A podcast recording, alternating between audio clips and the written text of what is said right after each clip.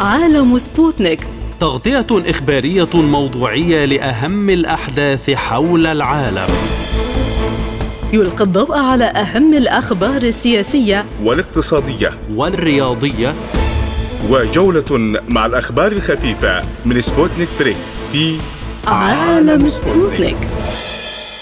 أهلا بكم مستمعينا الكرام في حلقة جديدة من عالم سبوتنيك. معكم في هذه الحلقة خالد عبد الجبار ونوران عطلة والبداية بأبرز العناوين. استمرار القتال بين قوات الجيش السوداني والدعم السريع في مناطق متفرقة من البلاد وأعداد القتلى تتخطى الستين بينهم مدنيون. دعوات إقليمية ودولية لوقف القتال في السودان ومباحثات بين الأعضاء في الجامعة العربية ومجلس الأمن. زيارات مكوكية في المنطقة العربية لوزير الخارجية السوري والجزائر وتونس آخر المحطات. إسرائيل تمنع آلاف المصلين المسيحيين من الوصول إلى كنيسة القيامة في القدس للاحتفال بسبت النور. اجتماعات وزراء مجموعة السبع في اليابان وتأثيرها في عالم متغير ومآلات استمرارها مع صعود مجموعات اقتصادية واعدة.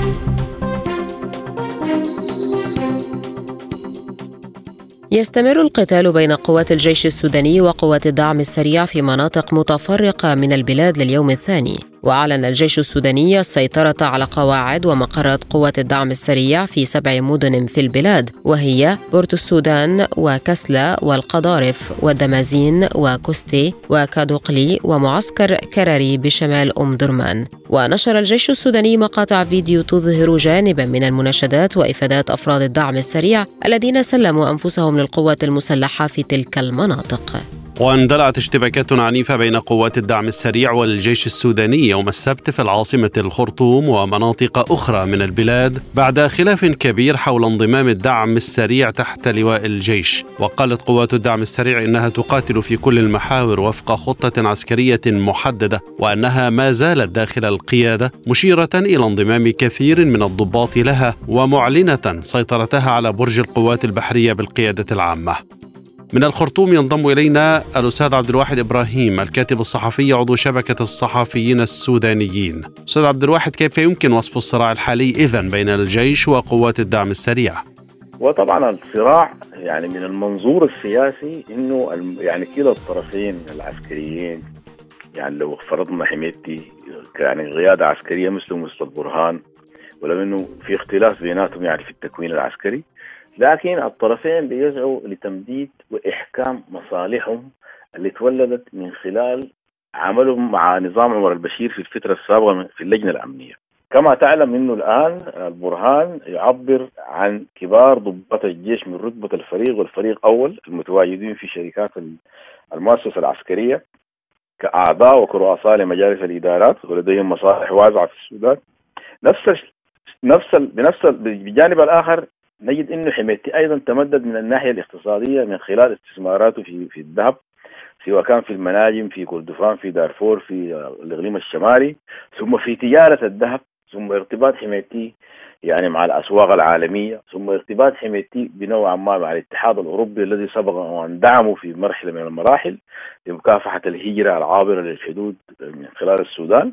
وبقت عنده مصالح دولية وعلاقات مع إيطاليا الاتحاد الأوروبي نوعا ما نوعا ما مع تركيا لديه علاقات مع أثيوبيا لديه علاقات قوية جدا مع تشاد ومع النيجر يعني بدواعي اجتماعيه يعني امتدادات قبلية يعني موجودة موجودة في الدولتين دي المذكورات فحميتي أيضا عنده صلات بالمجتمعات المجتمع المتص... الطرق الصوفية ورجالات القبائل وهو يعرف يعني في الشؤون الاجتماعية الدقيقة أكثر من عبد الفتاح البرهان، عبد الفتاح البرهان بيده قوة الجيش وبيده يعني كل الإمكانيات العسكرية بحوزة عبد الفتاح البرهان. وبالتالي البرهان ومن حوله من المستشارين العسكريين وشركائه في المجلس العسكري من القوات المسلحة بيعتقدوا إنه الأولوية لحكم السودان للمؤسسة العسكرية. وبدأوا يشعروا بالندم وبالأسف بعد يعني وقف الحروب في معظم المناطق الموجودة في السودان اللي كانت مشتعلة وكان الدعم السريع جنبا إلى جنب مع الجيش في مواجهتها. فعندما جاءت الحركات التي كانت تتمرد على الدولة الحركات المسلحة ووقعت اتفاقية جوبا وأصبحوا في القصر الجمهوري مع البرهان وأصبحوا من المؤيدين لتحركات البرهان وأيدوه حركته في في 25 أكتوبر. فبالتالي البرهان أحس بعدم أهمية حميتي في هذه اللحظة بل إنه حميتي أصبح عائق لأنه عنده طموح شخصي. وبالتالي نحن تطور الدعم السريع وامتد وأصبحت يعني بعشرات الآلاف قواته وده أصبح مهدد للبرهان ولسلطته. توافق بعض العسكريين على ضرورة دمج القوات المسلحة وده كان مطلب المدنيين والثوار من أول يوم بعد إزالة نظام البشير ومن السلطة وكده. فاللي حدث إنه شعور بعض قاده الجيش انه تمدد حميتي جاء على حساب القوات المسلحة. هذه النقطة. النقطة الثانية أيضا هم كل الطرفين يسعوا لإحكام قبضتهم على مصالحهم داخل الوطن السوداني. بعد كده برهان من ناحية عمل تحالفات إقليمية أيضا مع بعض الدول العربية والأفريقية. وبالتالي أصبحت الخلافات بيناتهم آه، كل واحد فيهم يستشعر بأنه أقوى من الثاني. إلى أن جاء ما يسمى بالاتفاق الإيطالي ما بين القوة السياسية وبين المكون العسكري عندما كان موحدا فاللي حصل إنه برهان عايز يبطي الحركة بتاعه الاتفاق الإطاري لأنه بيعتقد إنه الاتفاق الإطاري هينقل كل الصلاحيات العسكرية والأمنية لرئيس وزراء جديد متوافق عليه من مع القوى السياسية. حميتي لم يكن لديه مشكلة في هذا الأمر لأنه بشكل أو آخر رتب أوراقه مع القوى السياسية تحديدا مجموعة قوى الحرية والتغيير أو ما تبقى منها. بينما البرهان تحالف مع قوى مناوية خرجت من الحرية والتغيير وسمت نفسها كتله الكتلة كتلة الحرية والتغيير الكتله الديمقراطية وبالتالي هنا الصراع بدأ يشتد لكن إلى ماذا تشي أعداد القتلى التي تخطت الثلاثين شخصا من الجانبين من وجهة نظرك أستاذ إبراهيم؟ أعتقد أنه أعداد القتلى جاءت نتيجة لتهور الطرفين الخرطوم عاصمة يعني فيها حوالي 10 مليون يعني تقريبا 10 مليون مواطن آه معظمهم من المدنيين الذين يعني يعيشون حياتهم الطبيعية. وبالتالي يعني إطلاق أي رصاصة في الهواء من المؤكد أنها سوف تستغر في جسد شخص ما. وبالتالي آه أنا أعتقد أنه هو المواجهة داخل الخرطوم كانت خاطئة ولم يكن لها أي داعي. وبالتالي يعني أعتقد تعاملوا مع الأمر يعني بصورة غير عقلانية. ومواجهات يعني تمت يعني في في في بلد فيها كثافة سكانية في منطقة في مدينة فيها كثافة سكانية عالية. وهذا الأمر أنا أعتقد يعني الخسائر فيه ربما تكون أكبر من يستطيع لجنة الأطباء حصرها في الوقت الراهن. لأنه كما نسمع من بعض المناطق إن هنالك متوفين والناس عاجزون عن حتى يعني يعني يلحقوهم بالاسعاف للمستشفى ويلحقوهم بأسرهم أو يستروا حتى جسامينهم. فالعدد الكلي أنا أعتقد إنه أكبر من هذا المطروح يعني في وقتنا الراهن. وهو شيء مؤسف يعني. موازين القوى في صالح من حتى الآن؟ خاصة أن كلا الطرفين يتحدث عن أنه يسيطر على مواقع الآخر. طبعا في ظل في في ظل الحروب طبعا المناوشات الإعلامية يعني من المؤكد كلها تعبوية وكلها الهدف منها هو تماسك قوة كل طرف من الأطراف. لكن الحقيقة سوف تبان في هذه المعركة كما أسلفت إذا انتصر البرهان في هذه المعركة فهذه ليست نهاية المعركة. حميتي لديه كما أسلفت امتداد اجتماعي ولديه علاقات واسعة شهدها في الفترة السابقة حاضنة يعني عنده حاضنة اجتماعية ووضعية الحاضنة الاجتماعية أخطر من البشتون في أفغانستان وأخطر من حزب الله في لبنان. وبالتالي سوف يستمر حتى لو قتل حميتي سوف تستمر الدقل في القتال السلطة السودانية أيا كانت. أما البرهان فإذا انتصر انتصارا مؤقت على حميتي فإنه سوف يكون في مواجهة الثورة والثوار الآن وسائل التواصل الاجتماعية آه، للثوار ولجان المقاومة وللفاعلين ولأصحاب التغيير جميعها تتحدث أنهم سوف ينتظرون في الميدان آه، سوف سوف ينتظرون المنتصر في الميدان للغضاء عليه واسقاط نظامه. يعني اولا واحدا هذا ما يدور في السودان. يعني الصمت الشعبي يعني ما هواش نقص في الوعي ولا هو نقص في المواقف وإنما هم الموقف منهم الاثنين الاثنين الشعب السوداني لن يغفر لهم مطلقا ما ارتكبوه من جرائم في تحت ظل نظام عمر البشير وحتى بعد ذهاب نظام عمر البشير هل تبقى الأطراف الداخلية في حالة المشاهدة فقط وعدم التدخل لوقف القتال؟ من المؤكد في محاولات لكن أنا أعتقد إنها محاولات يعني ميؤوس منها لأنه يعني انطلق العيار وما عاد هذا الأمر يعني يعني يعني يوقف من قبل مبادرات اجتماعية أو سياسية هذا الأمر يعني غير ذي بال والمعارك مشتعله إلا إذا تدخلت دولة كبرى وأكيد إنك تعلم دولة كبرى مثل ماذا؟ اللي هي الدول المؤثرة في في التاريخ الإنساني في وقتنا الراهن. تستطيع تستطيع أن تمارس الضغوط على الطرفين. من المؤكد إنه حمايتي لديه حلفاء إقليميين يمكن أن يؤثروا عليه وإلى حد ما إذا اقتضت مصالح الحلفاء الإقليميين لبرهان ايقاف هذا الأمر يمكن أن يتدخلوا لايقافه ولكن أنا أعتقد من ناحية هذا الجانب آه، لا لا أظن أنهم يسحبون كثيرا في دفع هذه الأمور للتهدئة. لأنه مصلحتهم استمرار انتصار برهان. المجموعة الدائمة لحميتي إذا تدخلت يعني بلدان كبيرة وضغطت على القوى الإقليمية المتحالفة مع حميتي بالإمكان ايقاف هذا الأمر. في الوقت من الضرورة يعني أن نؤكد على إنه النية لدى غادة الجيش هي الغضاء على حميتي شخصيا وأسرة أسرة دقلوا من الغادة العسكريين. ماذا عن حديث عبد الله حمدوك وخطابه؟ هل سيكون له تأثير من وجهة نظرك؟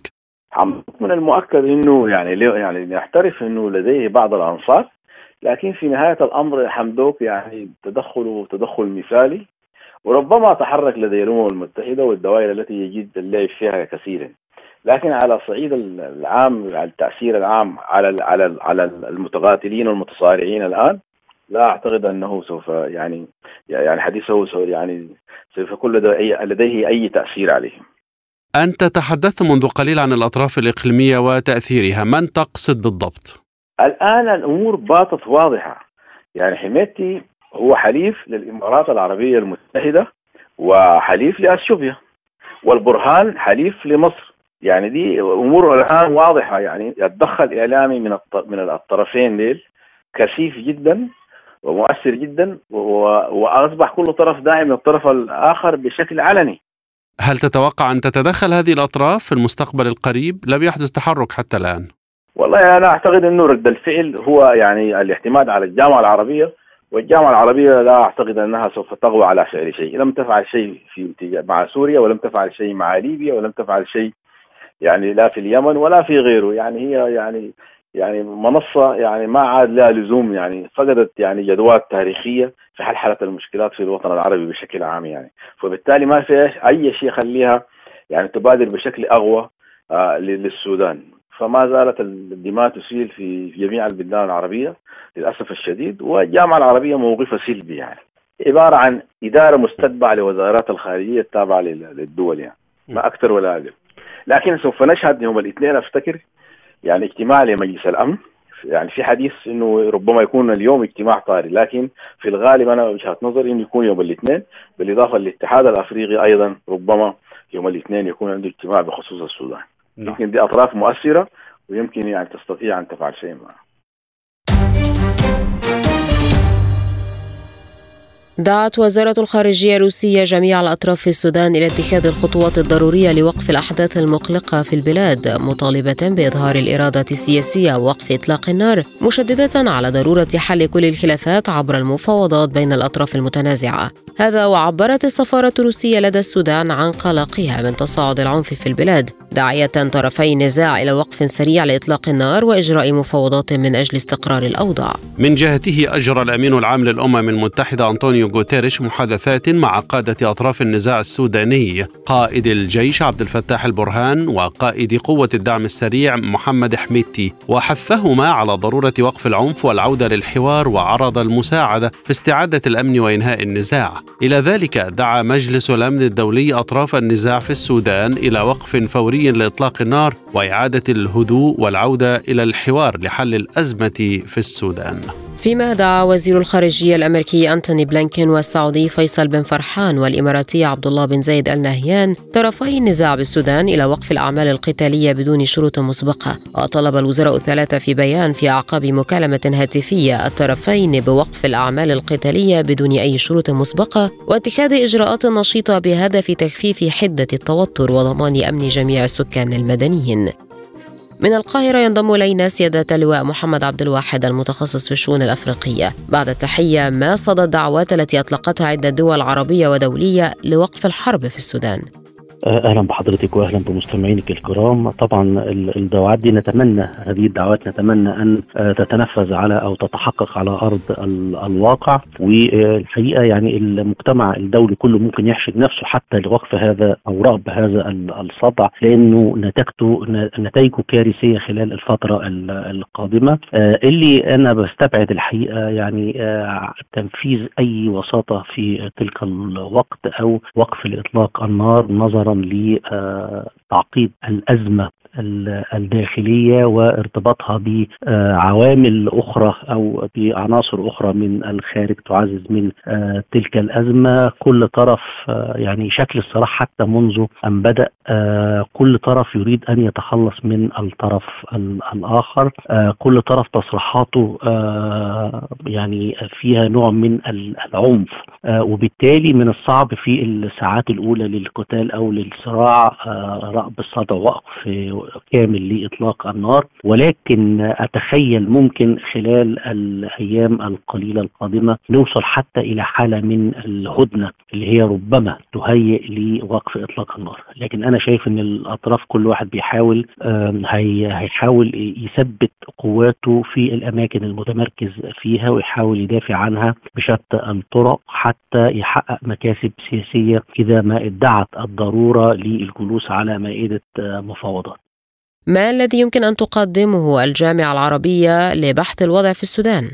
الجامعة العربية هتدين طبعا ال ال هذه الأحداث وهي أكيد لا شك أنها بتمثل وسيلة ضغط على الأطراف اللي هم خرجوا خارج إطار ال ال القانون وعملوا صراع مسلح آه وبالتالي بتلفت النظر آه المجتمع الدولي كله إلى ما يحدث في الصومال وهتبقى أول إدانة آه فعلية لما يحدث. الحقيقة كمان ممكن تحس بعض الدول التي تساعد أطراف الأزمة إلى الوقوف عن هذه المساعدات ودي بتمثل في حد ذاتها وسيلة من وسائل الضغط لا سيما وان السودان بيمر بأزمات اقتصادية هي حادة أو هي الأشد في تاريخه وبالتالي فأنا عندي حتى دول زي دول الخليج تستطيع إنها تمارس ضغوط على أطراف الأزمة لوقف لوقف لوقف النار.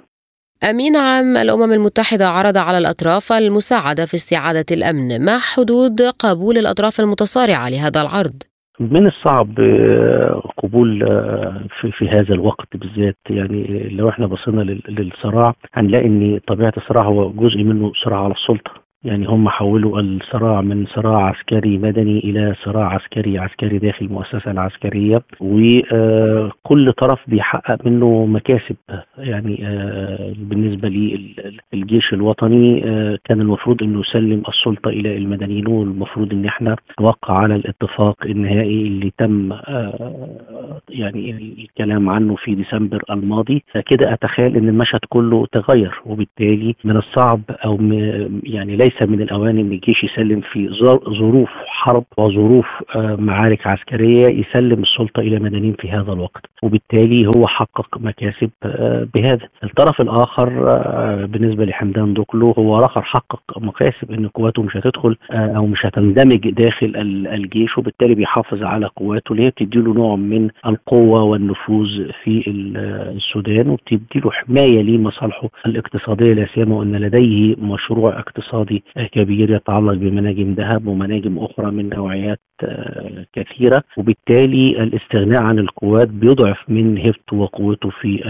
السودان. كلا الطرفين وعشان يعني كلا الطرفين عند بداية أي مفاوضات معهم يجب إعطائهم ضمانات معينة عشان نقدر نوصل إلى يعني الحقيقة مبادرة سلام ما بينهم أو وقف إطلاق النار لازم طمأنة كلا الطرفين ويجب إن أنا أديهم ضمانات، الضمانات تتعلق بمستقبلهم السياسي. من بمقدور الضغط على الأطراف السودانية حتى تتوقف الحرب الأهلية في البلاد ويكون رادعا لعدم التكرار؟ الضغط نسبي لكن أنا أتخيل إن أكتر آه، يعني أكتر الناس ممكن تمارس ضغط هي الرباعية الدولية. الرباعية الدولية فيها دولتين من دول الخليج آه، وبالتالي بيوفروا بيعملوا غطاء اقتصادي قوي للسودان بيحاول يساعدها في أزمتها وبالتالي منع هذا الدعم الاقتصادي آه، يربك المشهد و يعني يحاول يضغط يبقى نوع من الضغط على الطرفين. وكمان موجود في الرباعية موجود الولايات المتحده الأمريكية وبريطانيا وبالتالي أيضا يمكن انه يشكلوا ضغط إذا ما لوحوا بفرض عقوبات إذا لم يتم وقف إطلاق النار. أتخيل إن الرباعية وإن كان بعض الأطراف في السودان بيحاول يشكك في انحيازها إلى طرف دون الآخر لكن أنا شايف إن هي أقوى المؤثرين في الداخل السوداني وتستطيع إنها ليست يعني اليوم أو أو باكر ولكن خلال الأيام القليلة القادمه تستطيع إنها آه، تضغط وتمارس آه، ضغوط لوقف إطلاق النار. كيف ترى المشهد في السودان حاليا وكيف يمكن السيطرة عليه؟ المشهد هي زي ما قلنا هي يعني خلال الفترة القادمة كل طرف يحاول يتمسك بما حصل عليه من مكاسب سواء في الأرض أو تمركزات. ثم إذا دخلنا في مفاوضات مباشرة أو هدنة يستطيع أن يساوم عليها لتحقيق مكاسب آه، سياسية آه، كبيرة. آه، المشهد يعني غير مطمئن نظرا لأن كل طرف يريد أن يتخلص من الطرف الآخر. كل طرف في حالة من عدم الثقة بين الطرفين. كل طرف بيتهم الآخر بأنه بيسعى إلى السلطة منفردا ويحاول إزاحة الطرف الآخر. ففي حالة من عدم الثقة صعب بنائها آه، في في هذه الفترة القليلة. ولكن لغة المصالح هي اللي يمكن أن تحدد مستقبل الخريطة السياسية في السودان خلال الفترة القادمة. هل يمكن أن تتدخل أطراف داخلية لحل الأزمة بدلا من أن تتدخل قوى خارجية؟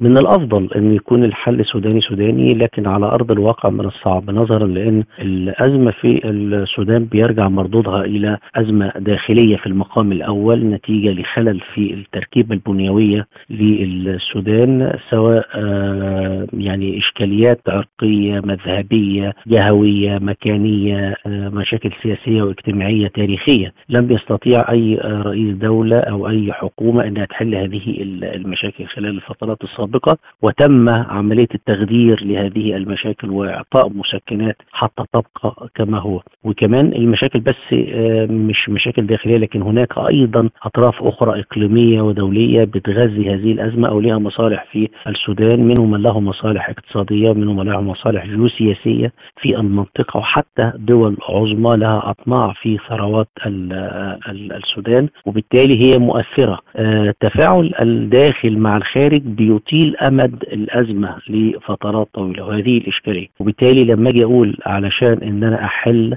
آه، أو إن أنا آه، أجيب وساطة من الصعب جدا إن أنا أجيب وساطة من الداخل خاصة على إن الأطراف الصراع عسكريين. يعني لن يقبلوا بأي وساطة مدنية. مفيش طرف ثالث ألا إذا بقى قادة الفصائل آه، أو قادة المجموعات المسلحة ودي ليها مصالح أخرى متعلقة بمناطقها. آه، أتخيل برضو آه، مش هتكون فاعلة في تقريب وجهات النظر لكن أن يكون هناك قوى إقليمية أو دولية تستطيع أن تمارس ضغط على هؤلاء العسكريين. أخيرا كيف يمكن أن تساعد الجامعة العربية في حل الأزمة داخليا وما هي المجهودات التي تستطيع تقديمها في الفترة الحالية للسودان؟ كتير جدا. الحقيقة الجامعة تستطيع إنها تقدم العديد يعني الفترة الجاية لو وصلنا إلى تفاهمات ما بين الطرفين أو وساطة لوقف إطلاق النار أو وساطة لهدنة نستطيع من خلال تفاهمات ومبادرات وزيارات وحكماء يذهبوا إلى هناك وندعو الأطراف في لقاءات. نستطيع إن إحنا نقرب وجهات النظر وكمان تهيئة المناخ آه، للاستقرار. دايما الدول بعد الصراعات بتبقى مناعتها ضعيفة جدا وبالتالي بتتعرض أي أزمة فيها بتتعرض إلى انتكاسة. يمكن أن تحدث انتكاسة والمشهد يرجع مرة أخرى يبقى معقد أكثر من الأول. الجامعة العربية تستطيع من خلال المبادرات والاجتماعات مع الأطراف وتهيئة المناخ المناسب لفرض الأمن والاستقرار. تستطيع أن تحس تحث الأمم المتحدة على تقديم المزيد تستطيع أن تدفع دول الخليج والدول المانحه على تقديم مساعدات آه، مالية سريعة ل آه، يعني للحقيقة للإصلاح لإصلاح اقتصادي سريع يعني حزمه من الحوافز آه، تجعل من أطراف الصراع يقبلوا بمفاوضات ومصالحه.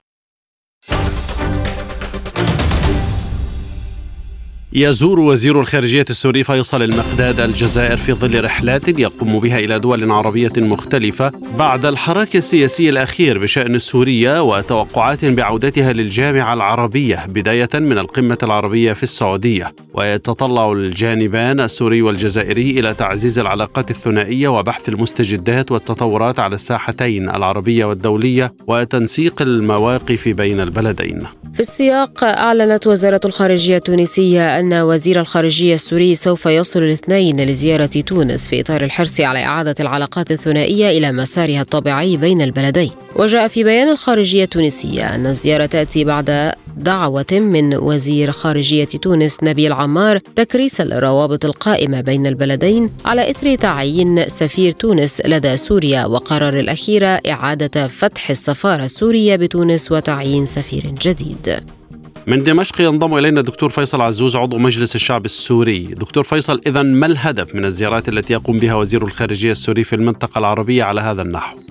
الحقيقة تأتي هذه الزيارة التي يمكن أن نسميها زيارات متتابعة لعدد من الدول العربية بعد ما حصل بعد الزلزال الذي أصاب سوريا والفزعة العربية التي هبت في سوريا فكان يعني هناك شعور في في سوريا أن العرب لم يتخلوا عن سوريا والاجتماع الذي عقد في في العراق للبرلمانيين العرب وزياره وفد من البرلمانيين في سوريا والتصريحات التي أطلقت من رؤساء الوفود والتمسك بسوريا ومساندة سوريا. والحقيقة الأشقاء العرب الذين قاموا بالتواصل الهاتفي مع سيادة الرئيس والزيارات لوزراء الخارجية الذين أتوا إلى دمشق. فكان من الواجب على سوريا أن تتابع هذا الجهد ضمن الشعار الذي تؤمن به وهو خلق التضامن العربي والحرص دائما على هذا التضامن. صحيح يعني ربما البعض يربط هذه الزيارات بموعد آه، انعقاد آه، القمة العربية أو العودة للجامعة العربية بسوريا وسيادة الرئيس يوم كان في روسيا وأطلق عدد من التصريحات لم تكن موضوع العودة إلى الجامعة العربية مرفوضة أو يعني آه، نلهث وراء بقدر ما أنه كما وصفه أنه قرار عربي. وسوريا ما بيوم من الأيام تخلت عن روحها العربية وتضامنها العربي. والحقيقة ما رأيناه نحن في سوريا من بعض الأشقاء سواء دولة الإمارات أو سلطنة عمان أو الدولة المصرية أو حتى يعني السعودية وهي آه، السعودية مهمة جدا كركز أساسي في مجلس التعاون الخليج وفي المنطقة وفي الدول الإسلامية. يعني السعودية ليست دولة آه، عابرة أو دولة عادية. دولة ذات ثقل اقتصادي وسياسي وديني أيضا. فكانت آه، الدعوة التي وجهت لوزير خارجيتنا آه، لزيارة السعودية والمباحثات التي تمت ثم أعقب انعقاد قمة مجلس التعاون الخليجي لبحث موضوع السوري والتأكيدات في أكثر من من فقرة من فقرات الاجتماع على وحدة سوريا وعلى ضرورة أن تكون سوريا موحدة والتأكيد على عودة سوريا للجامعة العربية. من هنا لابد هذا أن يكون يرافق جهد سوري أيضا بعرض وجهة النظر السورية وسبق وأن يعني قام وزير الخارجية السوري حتى بزيارة مسبقة إلى الجزائر ثم كانت المبادرة من الرئيس التونسي السعيد بإعادة أو بتسميه السفير لتونس في دمشق وواجهتها سوريا مباشرة بالإيجاب وبتسميه سفير لها في تونس أو اعاده فتح العلاقات الجزائر وتونس من أبرز الدول الداعمة لعودة سوريا للجامعة العربية، هل من دور جديد في هذا الملف دكتور فيصل؟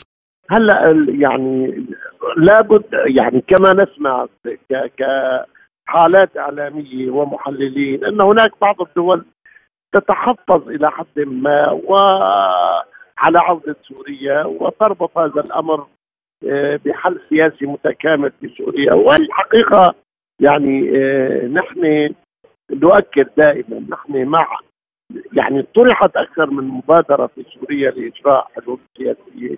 لكن الحقيقة كانت المجموعات الأخرى التي تسمي نفسها معارضات كانت مدعومة وكانت آه، تلقى رعاية وبعضها دخل في صفوف الإرهاب. وأنا الحقيقة لفت انتباهي جدا في بيان مجلس التعاون الخليجي التأكيد على محاربة الإرهاب. وهذه هذا أمر مهم بالنسبة لنا في سوريا لأن هناك ما زالت مجموعات في تصنيف الأمم المتحدة مصنفة على أنها مجموعات إرهابية كجبهة النصره من هنا يعني آه، آه، بيان مجلس التعاون الخليجي اللي إلى حد كبير كان آه، يتوافق مع البيان الذي أو البيان الصحفي أو البيان الذي أعقب زيارة وزير الخارجية السوري ولقائه مع وزير الخارجية السعودي. في كثير من النقاط تم بحثها بين الوزيرين إضافة إلى بعض التفصيلات الأكثر اللي كان بعض آه، وزراء الخارجية العرب يعني آه، يؤكدون عليها لضرورة حل آه، الأزمة في سوريا بشكل متكامل. ونحن نرحب نحن في سوريا نرحب بأي جهد يبذل من الأشقاء العرب. ولا ننسى ولا ننسى الجهود والمعونات التي قدمت لسوريا والتصريحات الطيبة والروح الأخوية.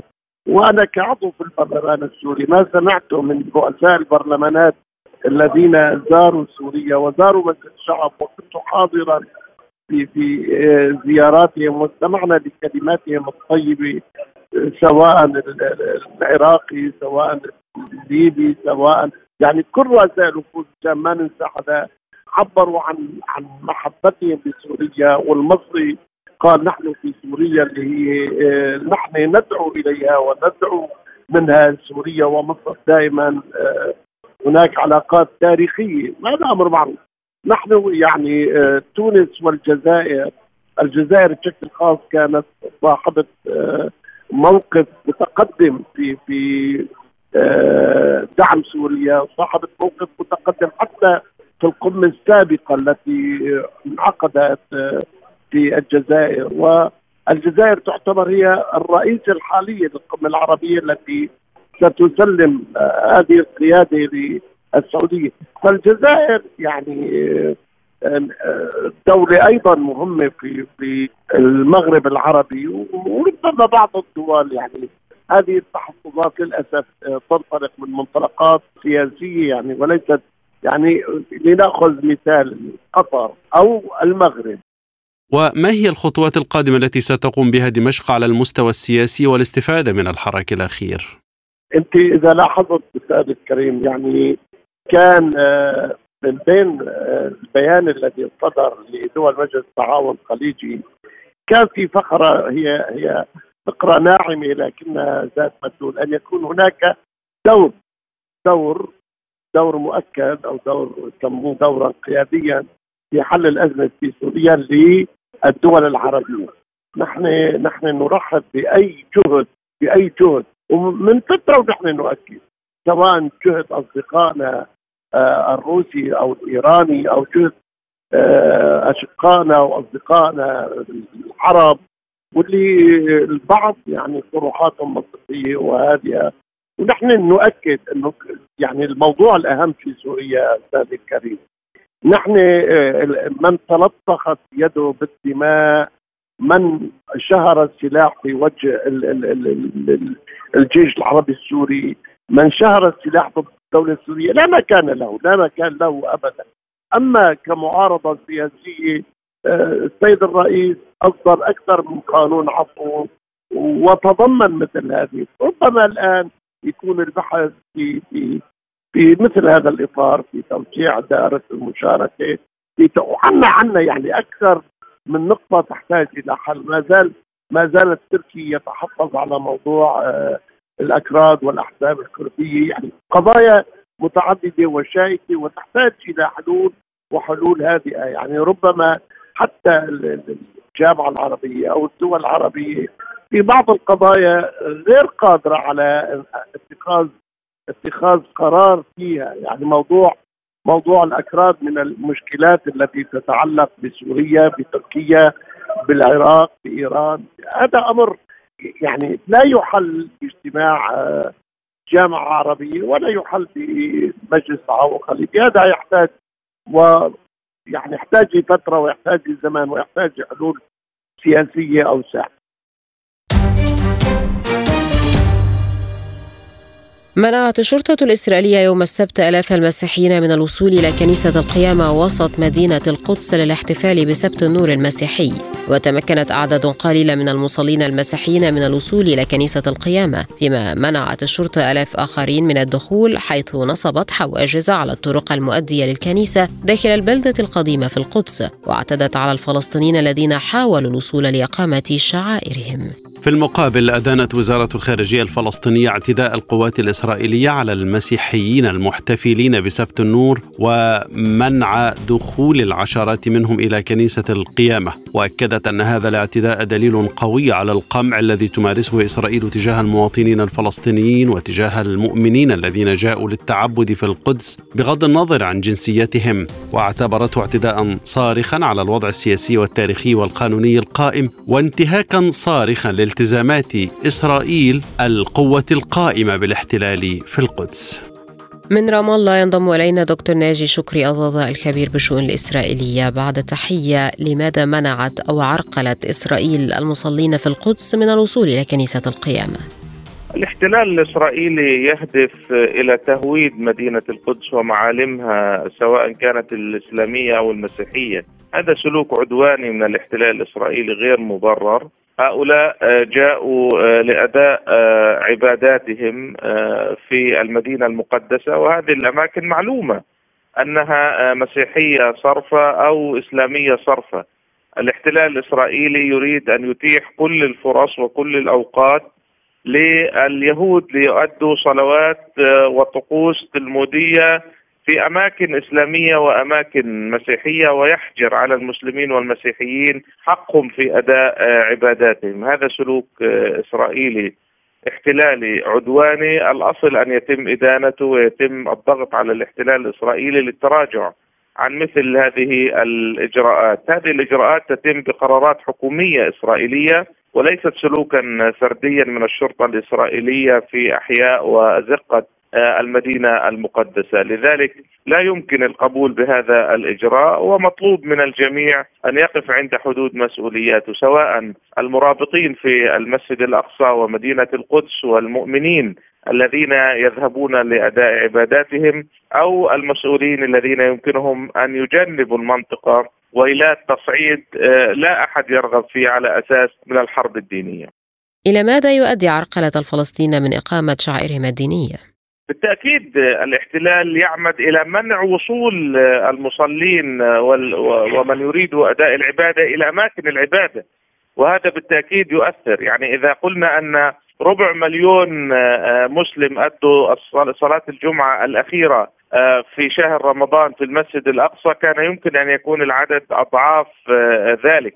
وهؤلاء جميعا جاءوا من فلسطين الذين يقصدوا مدينة بيت لحم والذين يقصدوا كنيسة القيامة وكنيسة المهد هؤلاء يفترض أن تتضاعف أعدادهم. كثيرين يمنعوا ومثلا يمنع المسيحيين من قطاع غزة جلهم من الذهاب إلى الضفة الغربية والذهاب إلى مدينة القدس لأداء عباداتهم في أعيادهم ومواسمهم، يعني هذه حالة متكررة مع وجود الاحتلال ويبدو أنها سياسة ممنهجة من الاحتلال الإسرائيلي للتضييق على الفلسطينيين من الوصول لعباداتهم يهدف بذلك إلى تهويد هذه الأماكن وجعلها متاحة آه، لليهود ليوهم العالم بأن لليهود نصيب في هذه الأماكن، لكن معلوم أن هذه الأماكن هي أماكن إسلامية وأماكن مسيحية منذ مئات السنين ومعروفة آه، للجميع.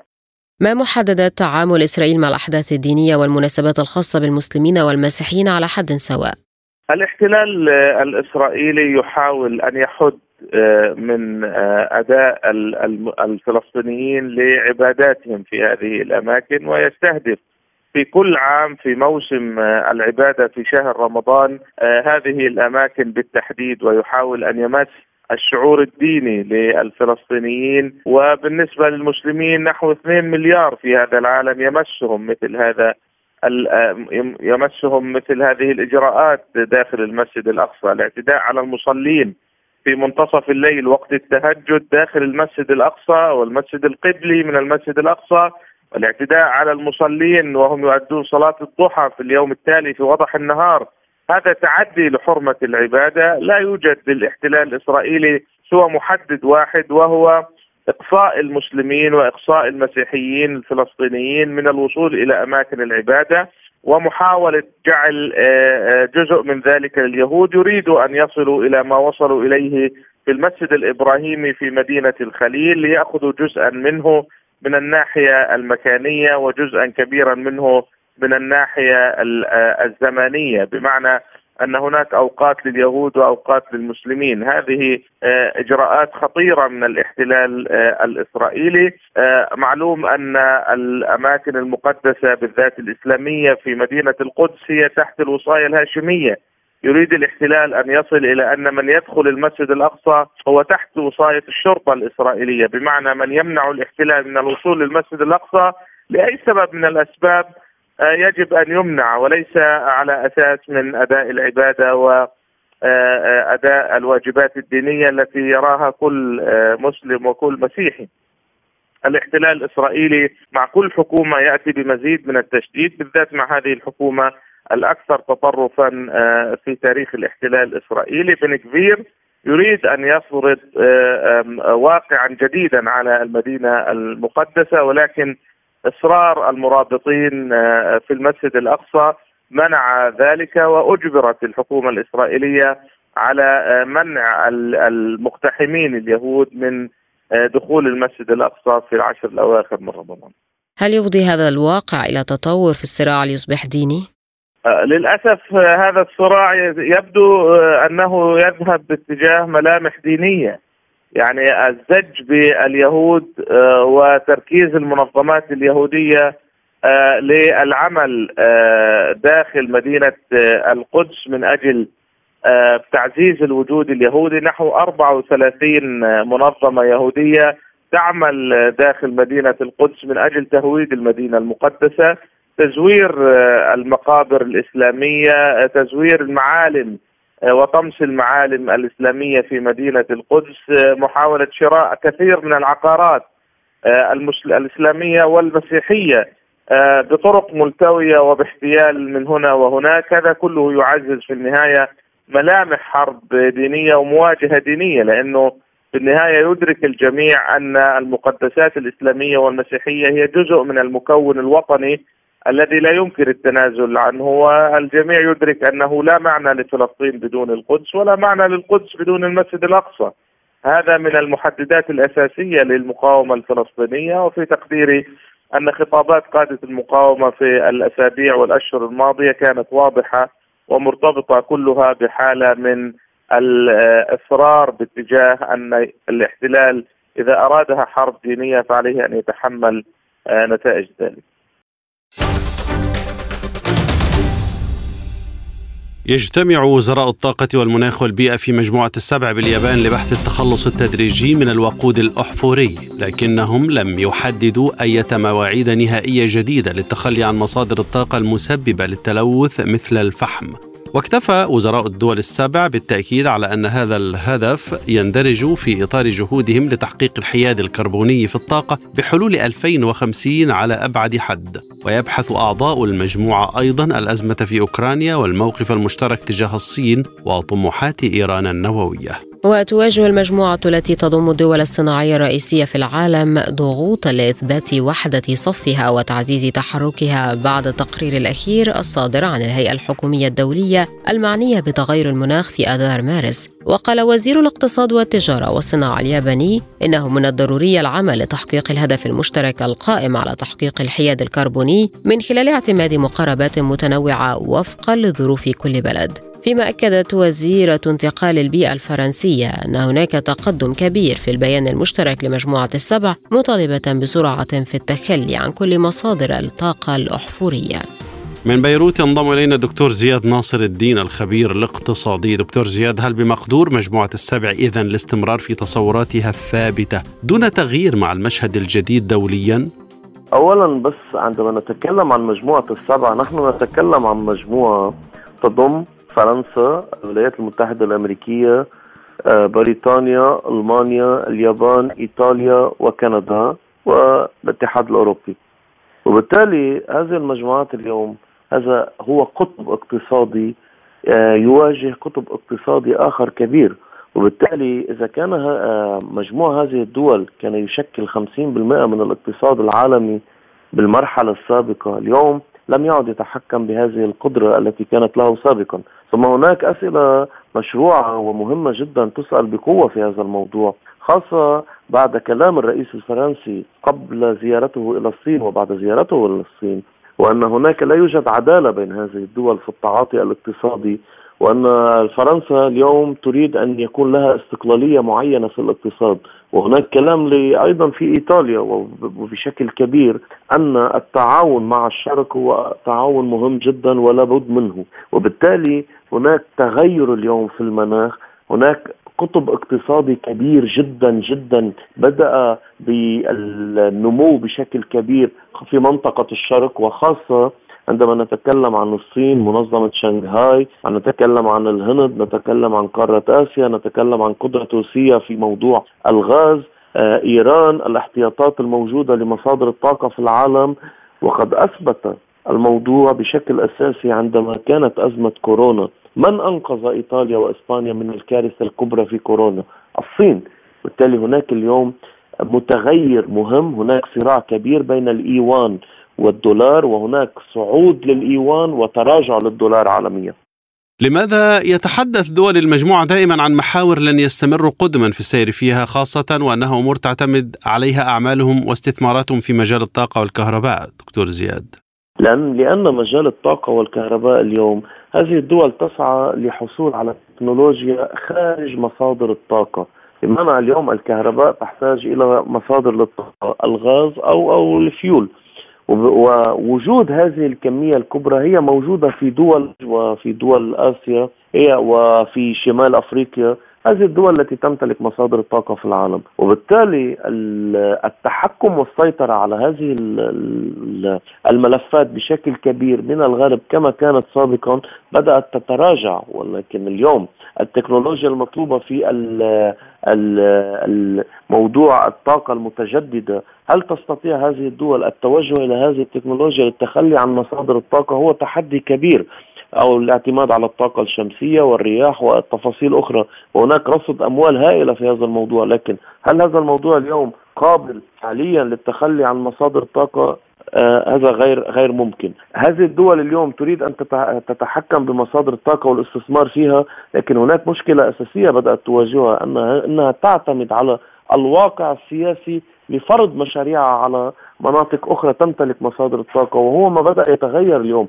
هناك ملامح جديده في العالم تختلف عن ما كان سابقا وبالتالي التحكم اليوم السياسي الذي كانت تفرضه الولايات المتحدة الأمريكية والدول الاتحاد الأوروبي من خلال سياسة العقوبات بدأ يأخذ منحى معاكس عن النتائج التي كانت مطلوبة والتي كانت تعتمدها الولايات المتحدة الأمريكية والاتحاد الأوروبي بشكل أساسي هل لدى المجموعة القدرة على التغيير في المشهد العالمي أم تشهد الفترة المقبلة خسائر جديدة في ظل صعود مجموعات أخرى لها رؤية واضحة ومختلفة مثل البريكس مثلا؟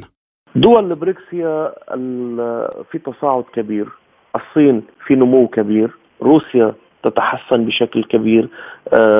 الهند إيران تركيا الشرق بشكل عام هو يتحسن. الخليج يتحول إلى حالة اقتصادية ضخمة وبدأ الكلام عن تعامل جديد سيكون قريبا بين الخليج دول الخليج ببيع مصادر الطاقة بالإيوان الصيني وبالتالي سيكون الطلب على الدولار أخف.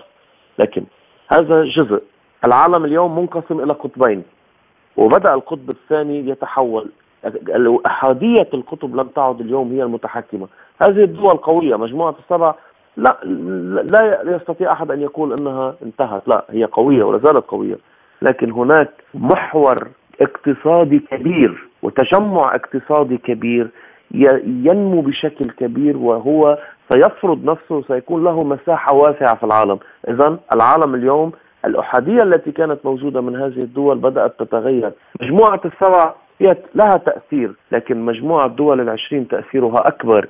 ومجموعة دول العشرين عندما نتكلم عنها نحن نتكلم عن القطب الثاني الذي بدأ يتحكم بالعالم تجاريا وماليا ومصادر طاقة وخطوط نقل وموانئ وبحر وتأمين ومصارف وإنشاء بنوك كبيرة اليوم تستطيع مجاراة الاتحاد الأوروبي على سبيل المثال ما هي أبرز النقاط التي يمكن أن يختلف فيها أعضاء المجموعة في الجانب الاقتصادي؟ الأبرز اليوم هو الطرح الفرنسي عدم وجود عدالة ومساواة في التعاطي آه، لهذه الدول في المشاريع بين بعضها البعض. هناك من يتحكم بالمشاريع بشكل أكبر ويفرض على الدول الأخرى أن تكون تابعة.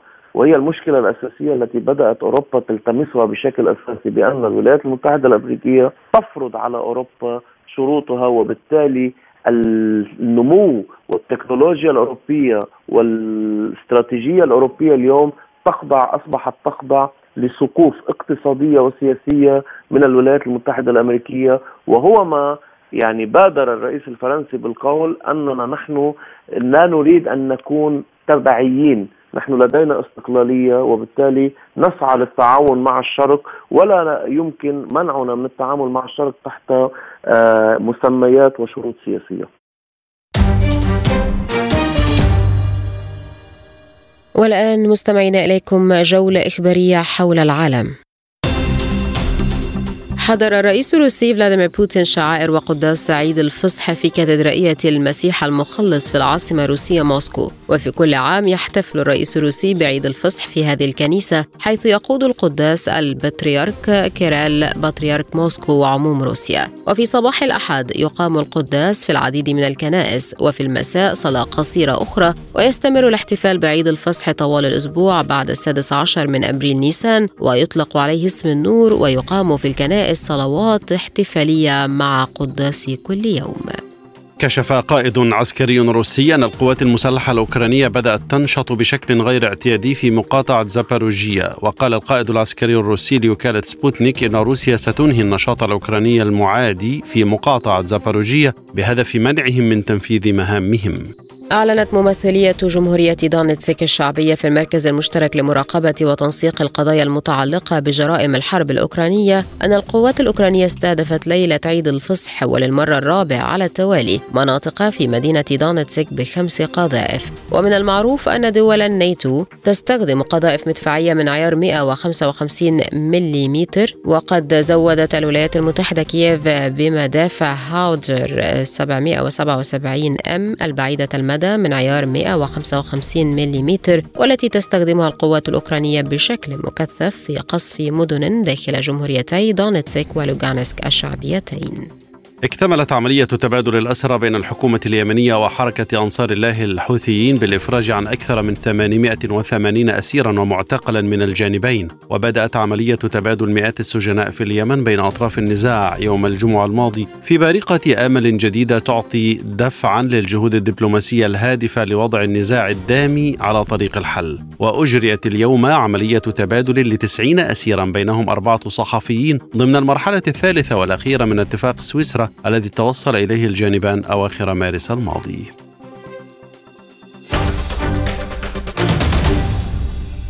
مستمرون معكم وهذه تذكرة بأهم العناوين.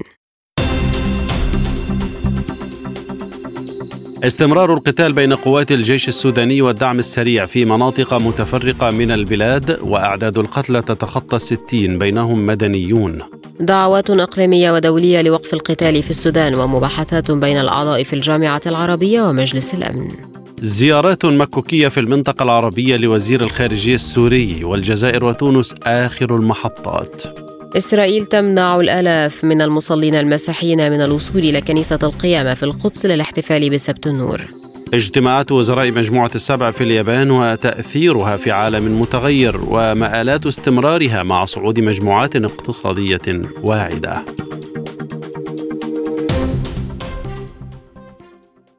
الآن مستمعين إليكم مجموعة من الأخبار الاقتصادية.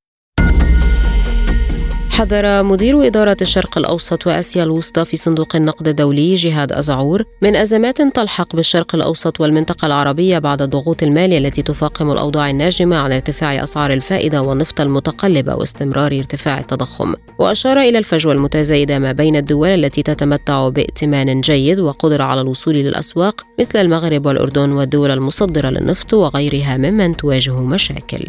أعلن ولي العهد السعودي الأمير محمد بن سلمان عن إتمام نقل 4% من إجمالي أسهم شركة النفط السعودية أرامكو من ملكية الدولة إلى شركة سنابل للاستثمار المملوكة بالكامل لصندوق الاستثمارات العامة. ولفت ابن سلمان إلى أن الخطوة تأتي استكمالا لمبادرات المملكة التي تهدف إلى تعزيز الاقتصاد الوطني على المدى الطويل وتنويع مواردة وإتاحة المزيد من الفرص الاستثمارية بما يسهم في تحقيق مستهدفات رؤية 2030 30 كما أوضح أن عملية النقل تساهم في تعظيم أصول صندوق الاستثمارات العامة وزيادة عوائده الاستثمارية الأمر الذي يعزز مركز الصندوق المالي القوي وتصنيفه الائتماني.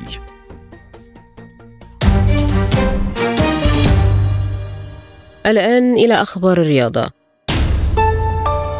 فاز باريس سان جيرمان على ضيف لانس بثلاثة أهداف مقابل هدف في الجولة الحادية والثلاثين من الدوري الفرنسي لكرة القدم. أحرز أهداف باريس كيليان مبابي في الدقيقة الحادية والثلاثين وفيتينيا في الدقيقة السابعة والثلاثين وميسي في الدقيقة الأربعين. فيما دون برزيميسلاف فرانكوفسكي هدف لانس الوحيد من ركلة جزاء في الدقيقة الستين. ويحتل باريس سان جيرمان ريادة الترتيب ب 72 نقطة فيما يأتي لانس في الوصافة مؤقتا ب 63 نقطة. تغلب مانشستر سيتي على ضيفه ليستر سيتي 3-1 في الجولة الحادية والثلاثين من الدوري الإنجليزي الممتاز. سجل الأهداف جون ستونز والنرويجي إيرلينغ هالاند هدفين في حين دون النيجيري كيليتشي إيهيناتشو هدف الضيوف الوحيد. ويحتل مانشستر سيتي مركز الوصافة ب 70 نقطة في حين يعاني ليستر سيتي في المركز قبل الأخير ب 25 نقطة.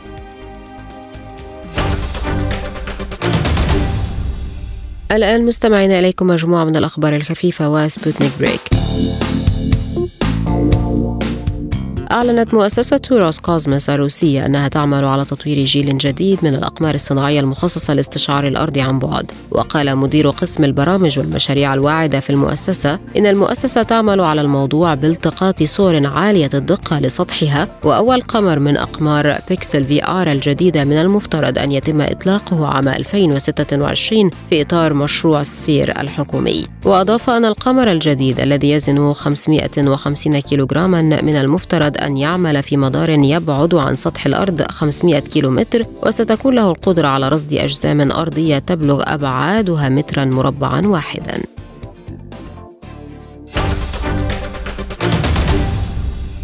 ختام هذه الحلقة إليكم تذكيرا بأبرز عناوينها. استمرار القتال بين قوات الجيش السوداني والدعم السريع في مناطق متفرقة من البلاد وأعداد القتلى تتخطى الستين بينهم مدنيون. دعوات إقليمية ودولية لوقف القتال في السودان ومباحثات بين الأعضاء في الجامعة العربية ومجلس الأمن. زيارات مكوكية في المنطقة العربية لوزير الخارجية السوري والجزائر وتونس آخر المحطات. إسرائيل تمنع آلاف المصلين المسيحيين من الوصول إلى كنيسة القيامة في القدس للاحتفال بسبت النور. اجتماعات وزراء مجموعة السبع في اليابان وتأثيرها في عالم متغير ومآلات استمرارها مع صعود مجموعات اقتصادية واعدة. في الاقتصاد صندوق النقد الدولي يحذر من تزايد الضغوط على الاقتصاد في الشرق الأوسط. ورياضيا باريس سان جيرمان يتغلب على لونز ويقترب خطوة إضافية من لقب الدوري الفرنسي. للمزيد زوروا موقعنا سبوتنيك دوت إي إي